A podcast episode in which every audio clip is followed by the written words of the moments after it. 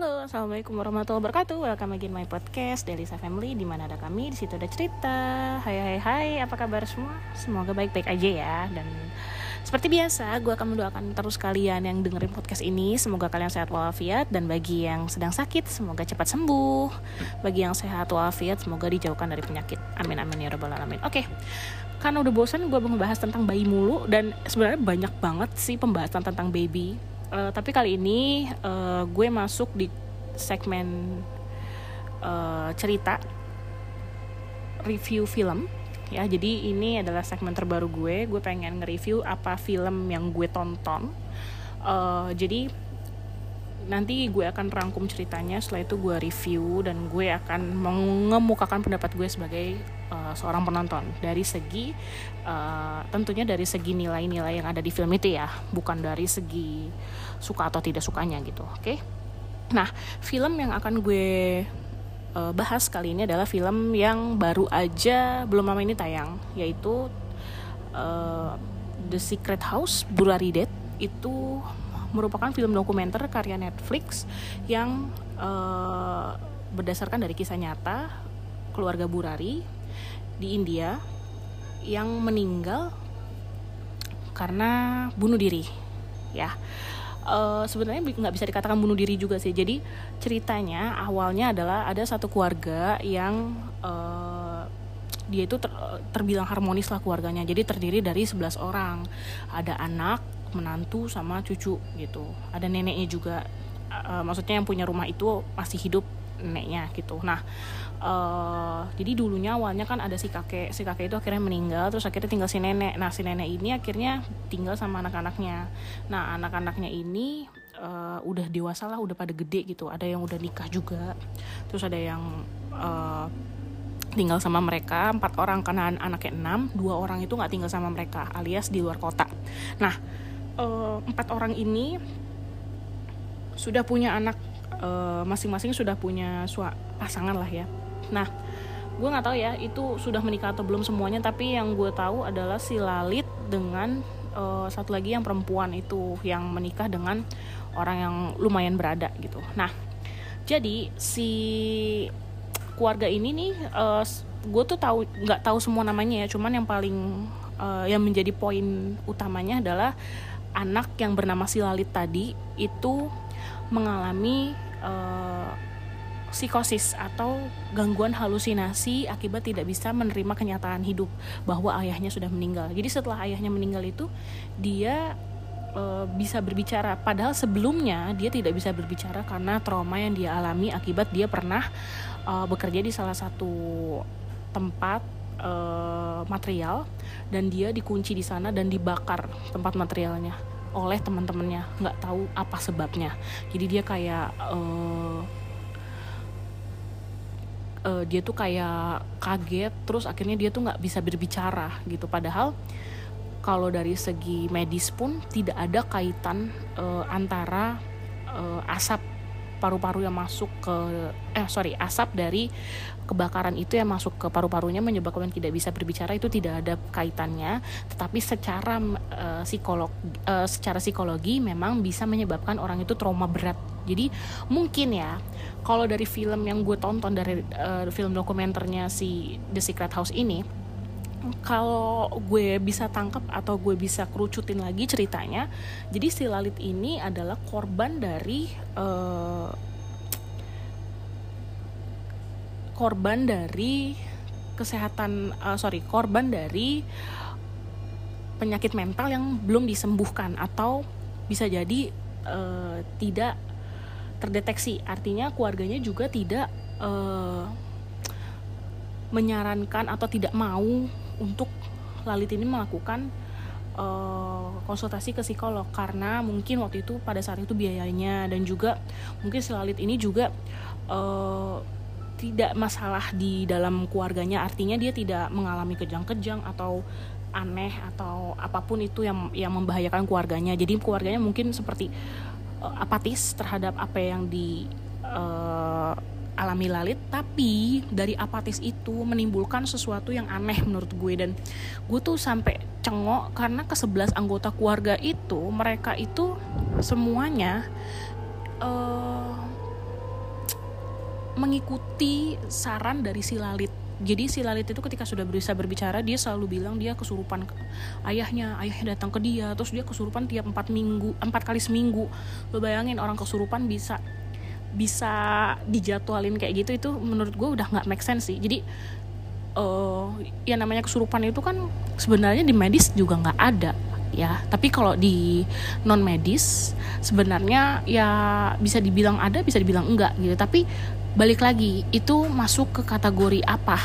Halusinasikah atau uh, memang spontanitas terjadi di diri seseorang gitu. Tapi setahu gue namanya kesurupan itu oh ya ada hal yang harus diperbaiki. Mungkin dia sering ngelamun dia sering uh, pikirannya kosong. Nah si Lalit ini kalau dari cerita yang gue lihat dia tuh nggak pernah kosong pikirannya karena dia uh, punya anak dia juga uh, pekerja. Jadi dia tuh kerjanya serabutan dia juga buka toko juga. Jadi menurut gue kalau dia kesurupan itu kayaknya sesuatu yang no sense nggak masuk akal aja gitu menurut gue ya. Tapi balik lagi sih ke kalian yang nanggepin cerita ini gitu. Nah uh, satu keluarga ini bener-bener ngikutin si perkataannya Lalit. Dan terbukti dari kata-kata Lalit yang seolah-olah dia uh, seperti Tuhan, seperti guide-nya keluarga itu gitu. Jadi apa yang dikatakan Lalit itu selalu menjadi kenyataan dan belum lama ini apa yang dibilang Lalit sebenarnya adalah uh, di dalam film itu ya belum lama itu setelah kejadian bapaknya meninggal itu tuh keadaan ekonominya sudah mulai membaik dengan dia uh, mendengarkan si Lalit. Artinya mereka itu semuanya kena uh, jalan sesat lah. Jadi dia mendengarkan orang itu sebagai Tuhan dan menjalankan perintahnya serta menjauhi larangannya yang menurut Lalit itu dilarang seperti memberitahukan hal tersebut kepada orang-orang sekitar gitu. Terus uh, mengajak orang untuk berpartisipasi gitu. Dan anehnya uh, ponakannya si Lalit ini kan dia mau uh, tunangan bulan Juli itu kan dia uh, tunangan ya dengan pacarnya. Tapi anehnya semi 14 hari setelahnya eh 10 hari sorry 10 hari setelah pertunangan itu mereka bunuh diri massal. Dan sebenarnya polisi tidak mengatakan ini bunuh diri karena tidak ada saksi mata ataupun saksi hidup yang masih hidup karena satu keluarga mati. Itu gue juga kaget banget mereka digantung. Dan polisi juga menemukan catatan-catatan buku-buku uh, 7 apa 11 buku gitu yang uh, ada di rumah itu tujuh apa sebelas gue lupa. Jadi setiap tahunnya itu dia tulis buku. Jadi ada tulisannya si Lalit ada tulisan uh, saudaranya gitu adik-adiknya. Nah ditulis ditulis ditulis ditulis. Jadi pokoknya aneh-aneh. Kamu tidak boleh bermain HP terus, kamu harus mengikuti ibadah gini-gini segala macam. Dan pada saat ditemukannya mayat anggota keluarga itu anggota keluarga tersebut ditemukan juga asap uh, kayak asap bekas uh, pemanggilan arwah gitu loh. Jadi mereka itu bisa dibilang uh, menggunakan metode kayak metode nggak tahu ya apa ini disebutnya animisme kepercayaan roh nenek moyang. Gue juga gue nggak ngerti. Yang jelas mereka menggunakan metode percaya kepada hal yang gaib untuk mendapatkan rezeki. Jadi mereka tuh sebenarnya uh, abu-abu gitu. Jadi di depan tetangga mereka itu rajin banget ke kuil gitu. Dan mereka juga uh, sangat bersahaja lah. Hampir tidak ada uh, tidak ada apa ya hampir tidak ada masalah di kehidupan mereka gitu. Cuman itu tadi karena mereka ngikutin satu orang itu si Lalit jadi ya pada saat itu polisi menetapkan kejadian tersebut adalah kejadian kecelakaan uh, idensial apa kalau nggak salah. Jadi kecelakaan yang uh, disebabkan karena ketidaksengajaan gitu. Jadi Lalit itu juga sebelum uh, hari H-nya Lalit itu sempat menulis kita akan melakukan uh, upacara pohon beringin di mana dia akan menggantung dan dengan menggantung itu katanya semua dosa-dosa dia semua apa yang dia lakukan itu hilang gitu. Itu kan nggak make sense kan menurut gue. Dan anehnya ini anehnya lagi satu anggota keluarga itu bener-bener menuruti bahkan di CCTV terakhir kan jadi di rumahnya itu ada CCTV ya. Di CCTV-nya itu juga di diperlihatkan bahwa anggota keluarganya sudah menyiapkan itu. Merinding gue juga dengernya nih.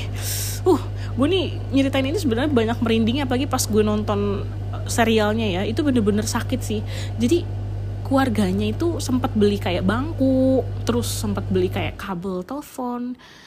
Itu kan bener-bener yang bikin shock itu sebenarnya di situ gitu. Dan keluarganya juga uh, beli peralatan-peralatan yang seperti kain sari. Kain sari itu digunakan untuk menggantung lehernya si uh, anggota keluarga tersebut kan. Dan akhirnya mereka pada tanggal satu eh sorry Agustus sampai Juli sih meninggalnya gue lupa deh. Pokoknya pada saat awal tahun 2018 bentar ya gue liatin dulu nih. Gue tuh uh, lupa sama ininya sama apa? Sama kejadiannya ini kan kejadiannya tahun 2018 gitu tapi baru dibuat filmnya itu ya baru-baru ini gitu. Dan oh ya 1 Juli. Dan 1 Juli mereka tewas. Gantung diri. Dan gue tuh nggak habis pikirnya mereka itu kan punya uh, anak-anak berusia 15 tahun dua orang. Dan ada juga uh, ponakannya si Lalit yang pinter banget yang emang pinter banget gitu. Maksudnya uh, ya nggak ada yang nyangka dia seperti itu gitu. Kenapa kok mau untuk uh, ibaratnya tuh kok mau menjalani ritual aneh seperti itu gitu. Kok mau mereka mendengarkan omongan orang yang belum tentu benar gitu. Dan sebenarnya sih kalau ditarik akar permasalahannya mereka semua itu kalau kemarin ya di Netflix psikolognya juga bilang sebenarnya mereka semua sudah terkena penyakit mental di mana awalnya itu yang terjangkit itu si Lalit. Si Lalitnya ini uh, dia kena penyakit psikosis akhirnya dia uh, mendoktrin anggota keluarganya dan mereka bunuh diri dikarenakan si Priyanka ya ponakannya si Lalit itu ingin menikah dan ingin keluar dari rumah itu karena takut mungkin ya karena takut itu terbongkar maka jadilah si Lalit ini menghabisi seluruh anggota keluarganya dengan cara didoktrin. Tapi keluarganya Lalit sempat tidak terima karena uh, mereka bilang gimana gimana bisa seorang anak uh, tega membunuh keluarganya gitu apalagi membunuh ibunya itu sangat tidak mungkin. Cuman balik lagi ya ke kasus orang yang mengalami gangguan mental. Gangguan mental ini kan disebabkan karena uh, kurangnya komunikasi dan cara berkomunikasi dengan baik antar anggota keluarga atau antar anggota lingkungan sekitar. Di mana itu menyebabkan suatu penyakit yang uh, yang bisa mempengaruhi e, cara berpikir kita. Lama-lama menjadi tidak logis dan lama-lama menjadi halusinasinya berlebihan. Itu kan sebenarnya e, definisi penyakitnya si Lalit ini. Jadi e, gimana ya? Bisa dikatakan dia tuh telat penanganan sih. Kalau misalkan keluarganya sudah uh, aware dari awal mungkin nggak akan terjadi hal seperti ini. Cuman ya balik lagi ya mungkin dulu karena keadaan ekonominya kan si Lalit ini kan kurang beruntung. Dan setelah mengikuti perkataan Lalit ekonomi keluarganya sudah mulai membaik tuh. Kayak mulai mereka punya toko dua biji di dalam rumah terus rumahnya lumayan besar gitu. Tapi ya gimana ya gue tuh nggak bisa nggak habis pikir aja sih sama sama anggota keluarga mereka gitu. Jadi kalau kata kemarin tuh kata psikolog forensik uh, kan ada psikolog forensik ya di sana uh, mereka mereka tuh sebenarnya mau menyelamatkan diri tapi nggak bisa karena tangannya terikat gitu. Jadi ibaratnya kayak mereka telat gitu untuk menyelamatin diri. Jadi mereka ya udah karena telat itulah dinamakan kecelakaan indensial kalau nggak salah deh namanya ya pokoknya polisi menetapkan hal itu tersebut lah gitu. Karena dari pihak keluarga nggak setuju nih kalau si Lalit ini disalahin. Lagi-lagi pihak keluarga yang masih hidup nih yang kan tadi kan si Lalit ini kan kakaknya kakaknya kan dua orang itu nggak sama Lalit kan. Jadi ya lagi-lagi membela keluarganya bahwa nggak mungkin kalau si Lalit itu membunuh nggak mungkin ada anggota keluarga yang begini segala macam. Kita berteman baik ah, kita maksudnya kita berkomunikasi dengan baik kita juga keluarganya baik-baik gitu nggak ada masalah sama sekali awalnya gitu. Dan FYI aja si Lalit ini uh, dia itu enam bersaudara. Dia tuh anak ke anak terakhir dari enam bersaudara. Jadi kakak-kakaknya itu dua kakaknya yang pertama dan yang ketiga apa kalau nggak salah ya itu pergi dari rumah gitu. Uh, karena masalah keluarga gue nggak tahu masalah apa pokoknya pergi dari rumah dan tinggal empat orang dan juga akhirnya kakak-kakaknya udah pada nikah dan Lalit pun juga sudah nikah sebenarnya sudah punya anak juga gitu. Dan yang bikin gue bingung adalah mereka itu seperti kelihatan normal padahal ya padahal enggak gitu jadi gue juga bingung ya kenapa uh, tetangga ini aja tuh nggak bisa nyium keanehan mereka cuman tetangganya memang uh, sempet curiga kepada keluarga Lalit. Kenapa kok Lalit yang kelihatannya kesurupan gini-gini kok bisa ya menjadwalkan kesurupannya itu? Dan sebenarnya keluarga teman-temannya itu udah pada tahu gitu. Teman-teman keluarganya itu udah pada tahu kayak si Lalit itu punya teman akrab lah teman dekat gitu. Dia pernah ke rumahnya Lalit dan melihat Lalit sedang kesurupan gitu. Dan dia tuh ya dia nggak bisa ngomong apa apa dia cuma bisa bilang kok bisa ya? gitu. Kok eh, nggak uh, curiga? gitu teman-temannya. Karena dia itu melihat anggota keluarga Lalit kan memang baik-baik banget. Nah jadi dan anehnya lagi ibunya itu meninggal itu dengan cara dipaksa. Jadi seperti di apa dicekek pakai kabel karena ada bekas bagian yang dicekek gitulah kayak dililit pakai kabel gitu. Jadi memang matinya itu uh, ya seperti dipaksa. Dan juga tanda-tanda lainnya dari polisi dari film itu yang gue lihat adalah ketika mayat menantu dari uh, kakaknya Lalit. Uh, menantu uh, mohon maaf suaminya kakaknya Lalit.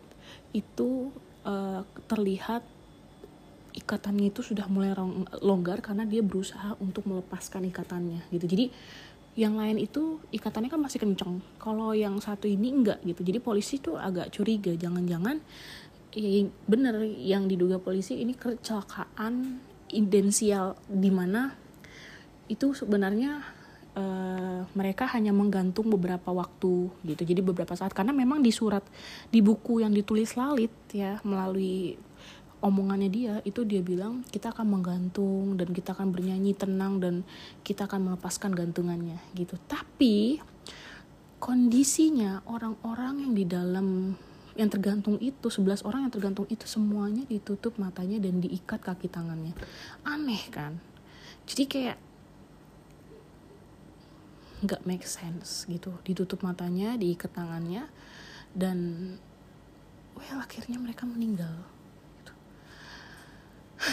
gue tuh kalau lihat sebuah kejadian kayak gini tuh ya jadi uh, pandangan gue pribadi ya gue agak ngeri gitu dengan penyakit mental sebenarnya penyakit mental ya mau nggak mau kita harus bener-bener ini ya bener-bener istilahnya ya gimana sih kita harus bener-bener aware gitu. Karena ya ini tadi kayak penyakit mental yang dialami si Lalit ini sebenarnya udah parah. Cuman anggota keluarganya nggak ada yang aware hingga akhirnya anggota keluarganya juga ikut kena penyakit mental gitu. Dan memang kalau di dalam ilmu psikolog pun waktu itu gue diberitahu sama teman gue kalau ada satu anggota keluarga kalian yang terkena penyakit mental itu kemungkinan akan merembet ke keluarga lainnya dan ini yang terjadi memang seperti yang dicerita ini gitu ya jadi pada intinya mereka semua nggak ada selamat 11 orang itu akhirnya mati semua dengan yang tersisa hanyalah buku yang ditulis oleh Lalit dan juga oleh keponakannya atau oleh kakak-kakaknya melalui omongannya si Lalit gitu. Dan buku-buku itu jujur aja maknanya tuh ada yang marah, ada yang doa, ada yang segala macem, ada yang bimbingan segala macem, ada yang suruhan. Mereka nggak boleh main handphone terus, mereka nggak boleh uh, bercengkrama lama dengan tetangga gitu. Uh, mereka harus berbuat baik gitu. Pokoknya segala apa yang dikatakan Lalit dan apa yang dipikirkan Lalit uh, pada waktu itu itu tertulis di buku gitu dan itu diikuti oleh seluruh anggota keluarganya boom gue agak-agak ngeri sebenarnya ngebahas ini karena kejadiannya udah lama banget dan ya gue nggak ngerti kenapa bisa gitu. Kalau kalau nggak ada alasannya kan nggak mungkin kan gitu. Dan ya udah itu aja deh yang mau gue ceritain tentang uh, review film ya review uh, cerita ulang film The Secret House Burari Dead. Maaf gue agak loncat-loncat karena memang gue uh, uh, mengingat lagi film tersebut karena gue cepet lupa yang namanya gue juga lagi berobat kan. Jadi nggak bisa fokus ter, uh, terlalu fokus dengan sesuatu hal. Makanya gue inget-inget lagi dan tadi gue juga buka uh, ini juga Google juga untuk ngeliat uh, sinopsisnya.